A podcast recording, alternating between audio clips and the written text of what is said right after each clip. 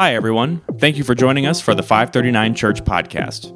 539 is a church in Goodyear Heights seeking to invite people into Jesus' family. If you're in the Northeast Ohio area, we'd love to have you join us for one of our Sunday morning gatherings. For more information about us, including our service times, address, and live stream information, please go to 539.church or look us up on Facebook or Instagram.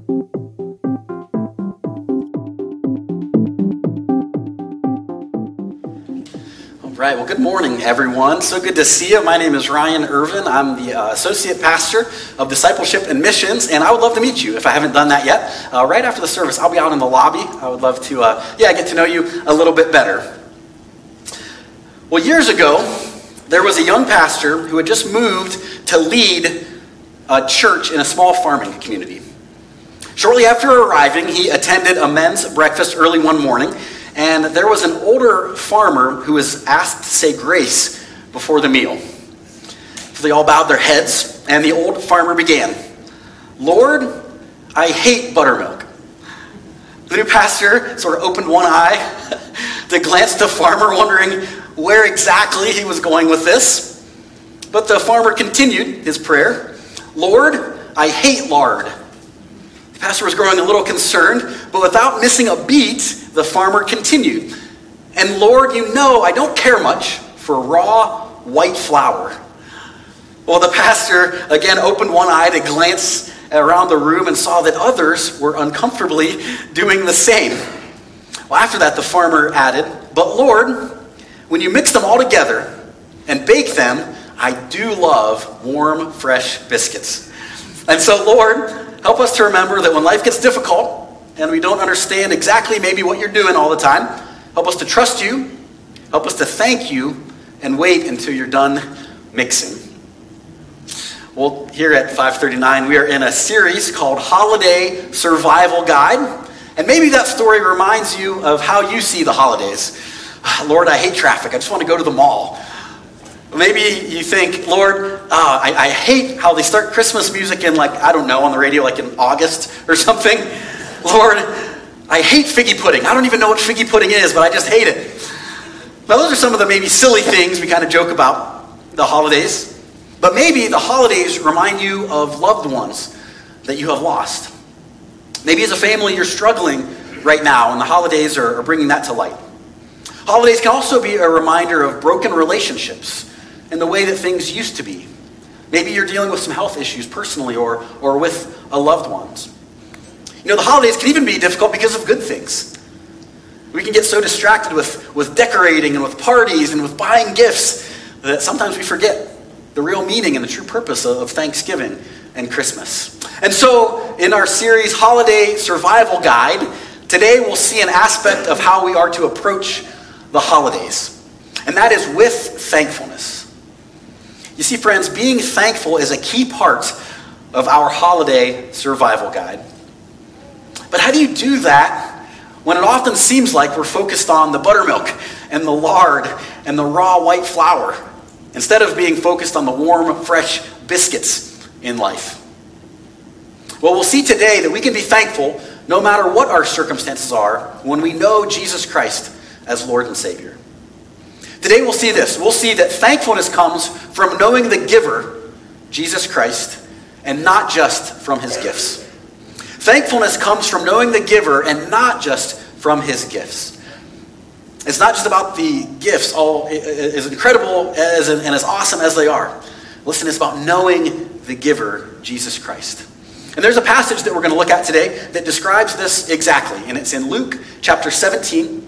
We'll begin in verse 11.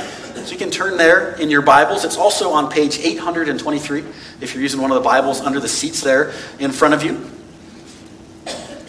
Luke 17, beginning in verse 11. And when this passage begins, we see Jesus on the way to Jerusalem. So let's pick it up here, Luke 17, beginning in verse 11.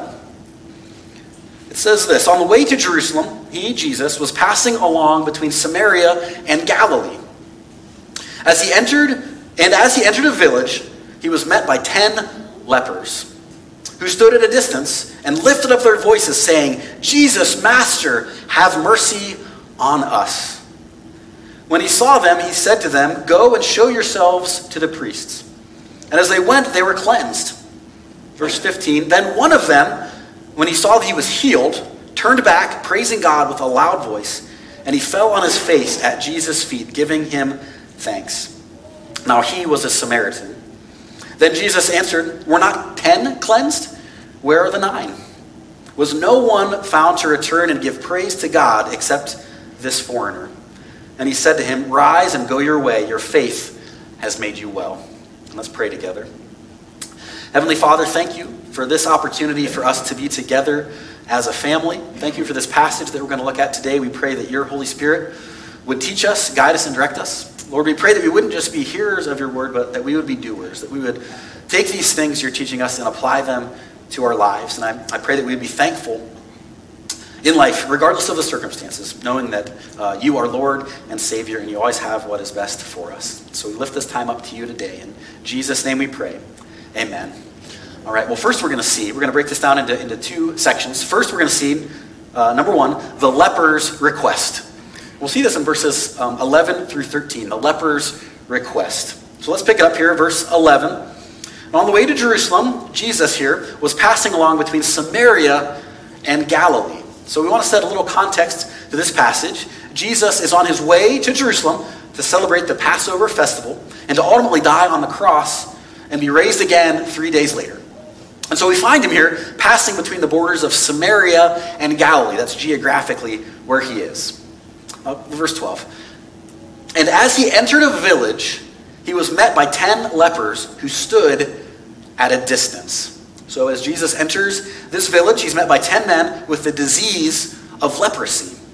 Now leprosy is a skin disease which caused inflammation. It caused scaly, splotchy skin. Also, leprosy destroys nerve endings. And so oftentimes lepers would often unknowingly damage extremities like their fingers and toes and noses without even realizing they were doing it due to the nerve damage. Leprosy was fear. It was a fear disease because there was no known cure. And listen, some forms of it were highly, highly contagious. And so what normally happened was quarantine was really the only way people knew to contain the spread of this disease. So you see, if a person contracted leprosy, a priest in the synagogue declared him a leper and then banished him from his home and from his city. That also excluded him from any social or religious activities. You can read more about this in Leviticus chapters 13 and 14. It goes into a lot of depth about it. So the leper then, because they were kicked out of their community, they went to live in a community with other lepers until really either the disease went into remission or they died. So these 10 lepers here were ceremonially defiled and forced to live outside of this village. And because the law said that contact with any unclean person with leprosy made that person unclean too, lepers were required to call out, "Unclean, unclean," to keep people away. So if they went close to anyone, they had to call that out, "Unclean," so that people knew to stay away from them. Now, listen, if a leper thought that the leprosy had gone away, he was supposed to present himself to a priest in the synagogue who could declare him clean. That meant he could return to life in society and no longer have to do that, no longer have to stay away from other people.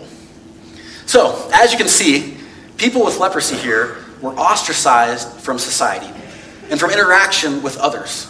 And so there's 10 of them together, most likely because they came together to support one another. We see these 10 lepers knew their condition. They knew that any contact with others made those people unclean as well. And still they're here sticking together to support one another. Knowing Jesus' reputation for healing, they shout from a distance, knowing that they can't get any closer. Now this morning, maybe you're here today and you feel like an outcast, like these lepers. You know, here at 539, we say that the church should be a hospital where broken people can come and receive Christ and be made whole again. And so we must reach out to those who feel like these lepers, who feel like outcasts. We must point them to Jesus. That's our goal. Verse 13 here continues, and it says this. It says that these lepers lifted up their voices, saying, "Jesus, Master, have mercy on us. Can you picture the scene as it's happening? They lift up their voices and shout, again, because they're legally required to stand at a distance. They recognize that Jesus has the power to have mercy on them. They also knew who he was and what he could do for them, right? These men had hope, maybe for the first time in a really long time. They saw Jesus. They cry out to him for mercy. They knew that Jesus was totally in control, even of diseases and death itself, and they trusted him to help them. You know, as I thought about this passage a lot this week, I thought, these lepers recognize Jesus' authority, and they call out for mercy. And I thought about our lives, you and I. Do we recognize the authority of Jesus in our day-to-day lives? Do we believe and trust his authority? And do we call out to him for mercy in our lives? Well, we see here the lepers' request in verses 11, 12, and 13. And next we're going to see the second point. And that's the Savior's response. We've seen the leper's request. Now we're going to see the Savior's response in verses 14 through 19. So let's see. How does Jesus respond to the leper's request? It picks up here in verse 14. And when he saw them, he said to them, "Go and show yourselves to the priests." And as they went, they were cleansed. In response to their cry for mercy, Jesus heals these 10 lepers. They're cleansed of their leprosy. He commands the 10 lepers to go and show themselves to the priests. Again, that was Leviticus 13 and 14, right? If you have this and you're healed, you go to a priest, and they allow you to return into society. If a leper thought his leprosy had gone away, he was to present himself to a priest in a synagogue who would declare him clean. They had to show themselves to the priest in order to be declared clean and to be able to go back into the communities, back into society, back into religious and social activities of the day. So we see here Jesus uttered a simple command. Did you hear it? Go and show yourselves to the priests. To do this meant they were no longer infected and could go back into society. But did you notice something else here? They had to start on their way to the priest before they were healed. Did you catch that? They all exercised faith in what Jesus had said. They started out for the priests, and when they did, the healing came. They were cleansed. The healings were sudden and immediately visible, but occurred only after they obeyed the command of Jesus. Also, I think it's interesting. Notice here, the lepers did nothing to deserve the cure except beg for mercy from Jesus and trust his instructions to go as if they were already healed. I think it's very telling because likewise, we do nothing to deserve God's love. All that we have is by his grace. It's undeserved and unmerited. And such incredible generosity should call for a response, right? How do we respond? Well, the correct response is thankfulness. Because just for a moment, can you put yourselves into this scene? Imagine you're one of these 10 lepers. Imagine all the healing meant to these 10. They're literally getting their lives back, right? They're allowed to go back into their communities and families and social and religious life. And likewise, when Jesus saves us, we get to experience true life, eternal life with Jesus forever. We also learn here that Jesus has mercy on social outcasts, right? The grace of God extends to those who appear to be far from God. Jesus sends the 10 lepers to the priest before they were healed, and they went. Isn't that amazing? They responded in faith, and Jesus healed them on the way. Can I ask us this morning, is your trust in God so strong that you act upon what he says even before you see the evidence that it will work? Oftentimes we say, God, I know I'm supposed to forgive this person, but I think I want to see how they react a little bit before I do. God, I know I'm supposed to be generous with my time and resources, but I might hold off a little bit longer to see maybe how this plays out before I really go all in. You see, our obedience to God must be immediate, complete, and with the right heart attitude. Any parents in here agree with that? Have you ever babysat a 2-year-old? What do you really want? You want obedience, right? To be immediate obedience, right now. Not sometime later. You want it to be complete, not partial, but everything. And with the right heart attitude, not with complaining. And that's the obedience God wants to see from each one of us as well. Full obedience to what he has for us. Well, we come to a really critical part in this passage next in verse 15. Look what it says here. It says, then, how many of them? One of them. One of them. How many were there? There were 10. Then one of them, when he saw that he was healed, turned back, praising God with a loud voice. What we find is that 9 went quickly to the priests, but one reversed direction and went to thank Jesus. And if you notice here, he's not quiet about it either, but he praised Jesus with a loud voice, the text tells us. He knew what Jesus did had come directly from God and how faith and healing should bring praise to God. He couldn't help himself. He had to go back and praise and thank God. Now, how grateful all the men should have been for this goodness that God brought to them, to their lives, but we notice that 9 don't go back to show gratitude, just the one. And it's a little easy to pick on him, right? But I think before we judge too harshly, I think it's maybe time to be introspective a little and ask, how thankful are we in our daily lives?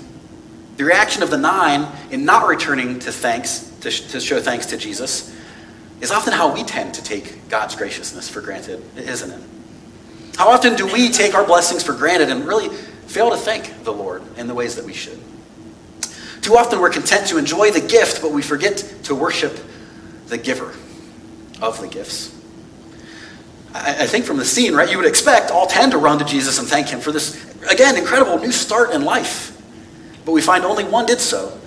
And we find next that he wasn't even a Jew, he was a Samaritan. Look at verse 16. This one that comes back to praise and thank Jesus, he fell on his face at Jesus' feet, giving him thanks. Now, he was a Samaritan, which is a critical piece of information. This man comes back, he falls at Christ's feet to thank him, to praise him with a loud voice, it says.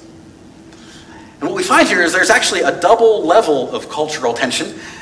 We learn that this man is not only a leper, but he's also a Samaritan, which was a big deal.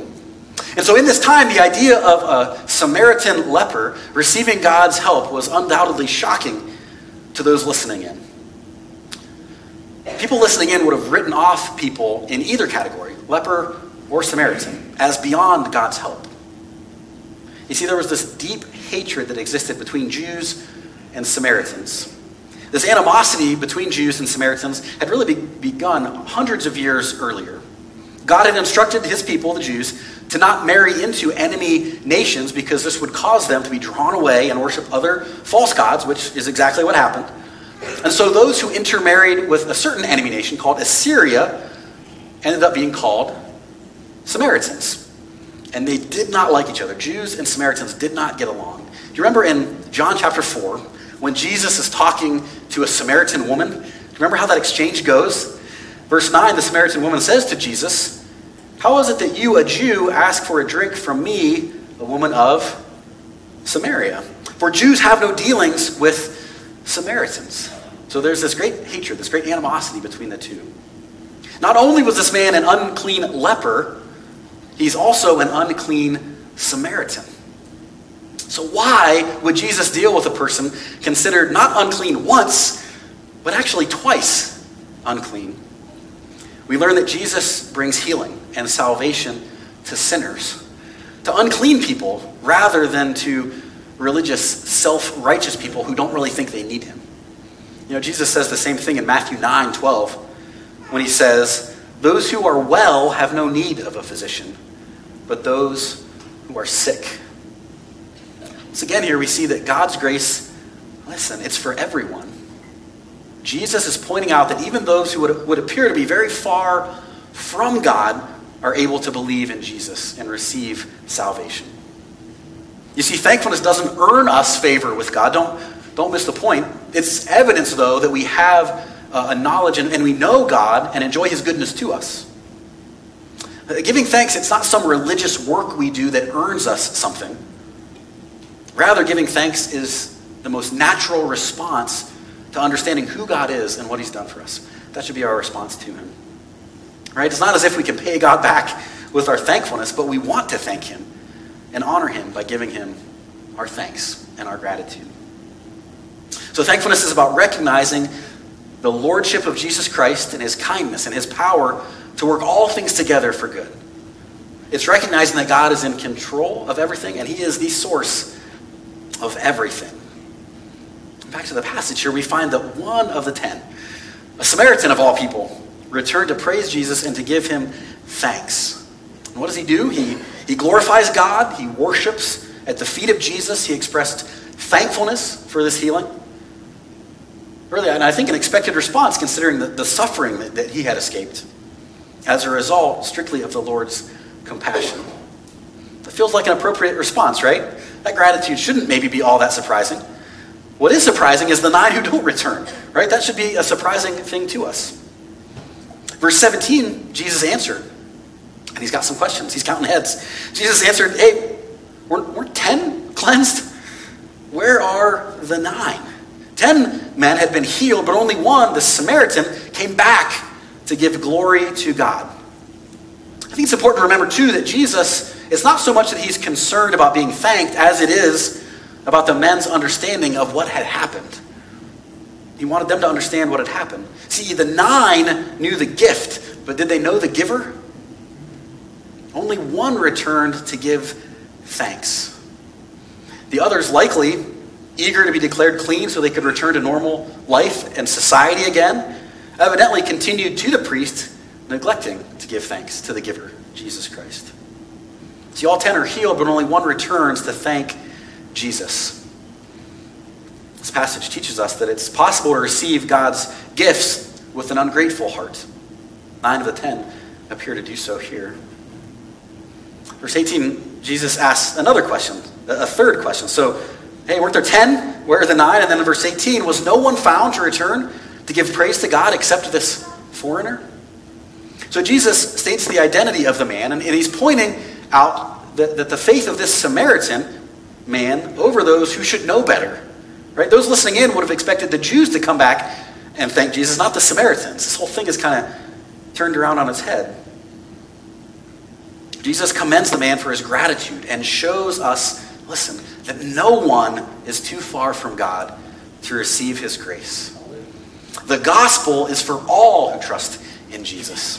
That is great news for us. As I was thinking about this passage, maybe you've had this thought too. I thought, why did the others not return to give thanks? We don't know for sure. The text really doesn't tell us. But I thought, why don't I give thanks the way I should? Maybe it's because of self-interest. Maybe they were taking Jesus for granted. Maybe there was some indifference after receiving what they wanted. They really didn't care anymore about how they got it. Maybe they were too distracted by the religious rituals they had to go perform, and so they just wanted to go do that. Maybe there was just plain ingratitude. I guess we don't know for sure where this came from. But look at verse 19. He, Jesus, said to him, the one that returned, the Samaritan, rise and go your way. Your faith has made you well. Great news. The phrase made you well can literally be translated saved you. Your faith has saved you. So even though Jesus did not withhold from the 9 who did not thank him, withhold healing, he makes a point here of noting their lack of gratefulness. Did you catch that? Because they had faith, all 10 were healed physically. But Jesus' final word to this grateful Samaritan who does go back implies that this man received spiritual healing in addition to being healed of leprosy. It seemed this man's return to fall at Jesus' feet in praise and thanksgiving gave him a spiritual wholeness in addition to the physical wholeness that he had received. And when we take the time to acknowledge the giver and not just the gifts, we please the Lord and enjoy that, those spiritual healings that comes from thankfulness and gratitude.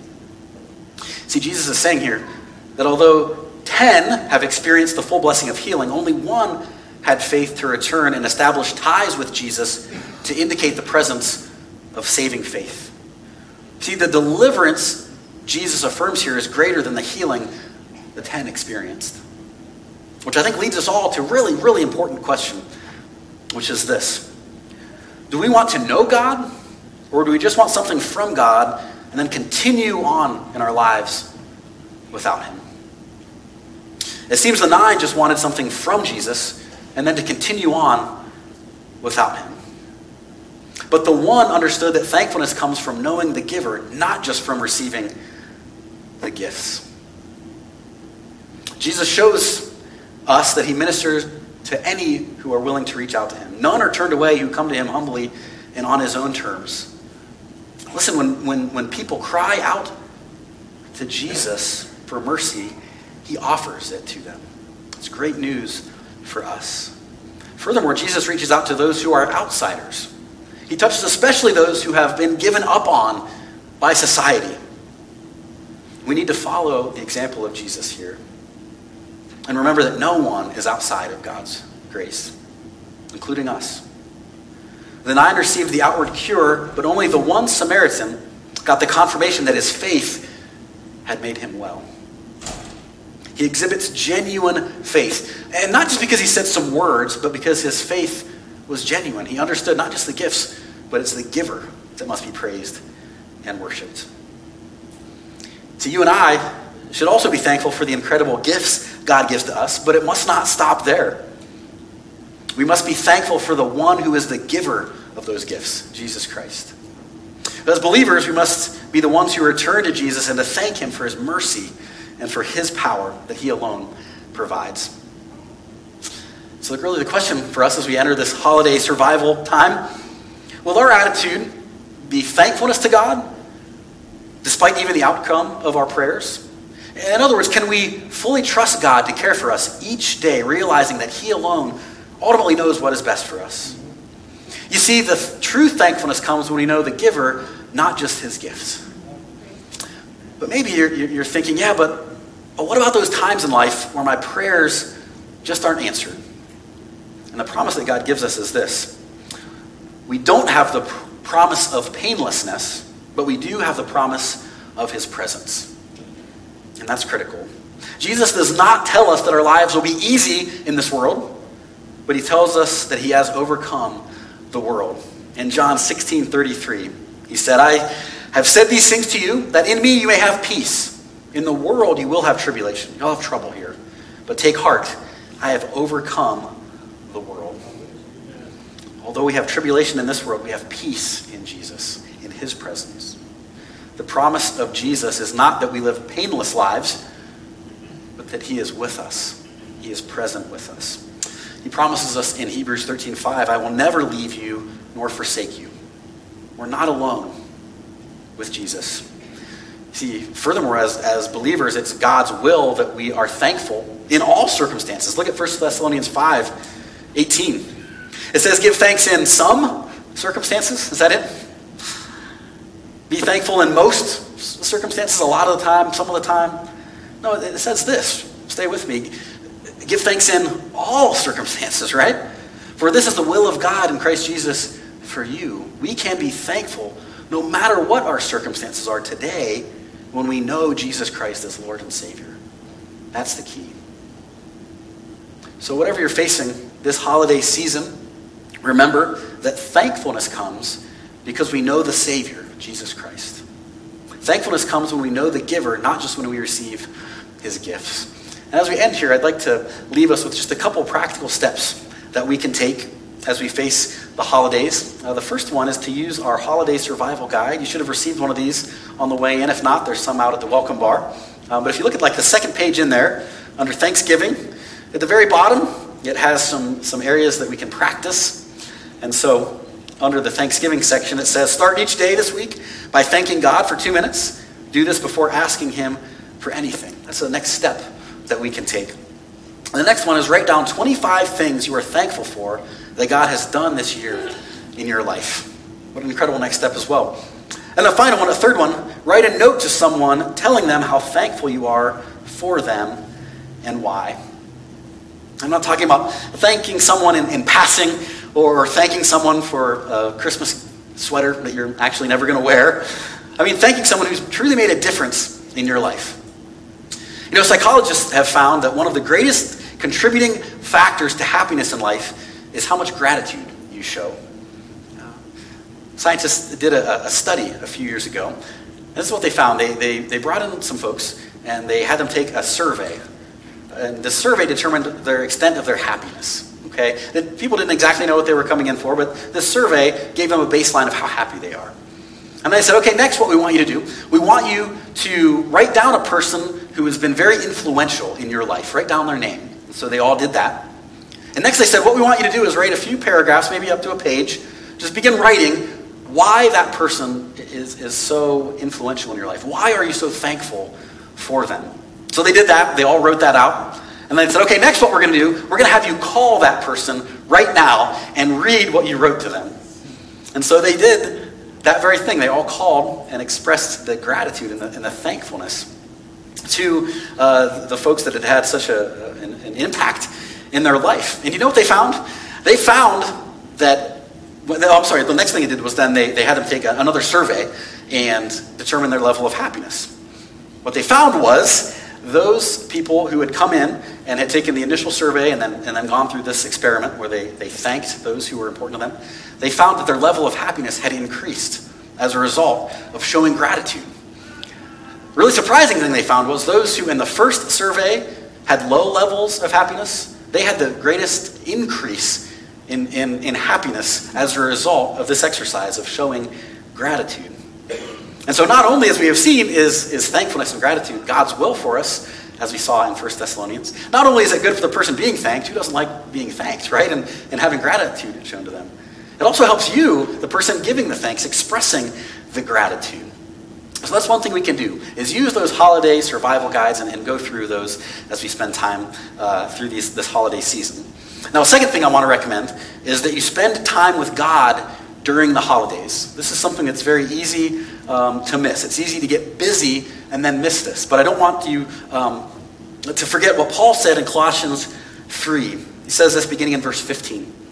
And let the peace of Christ rule in your hearts, to which indeed you were called in one body, and be thankful. Look at verse 16. Let the word of Christ dwell in you richly, teaching and admonishing one another in all wisdom, singing psalms and hymns and spiritual songs, with thankfulness in your hearts to God. And whatever you do in word or deed, do everything in the name of the Lord Jesus, giving thanks to God the Father through him. You see, through this holiday season and really throughout all parts of the year, we must let the word of Christ dwell in us.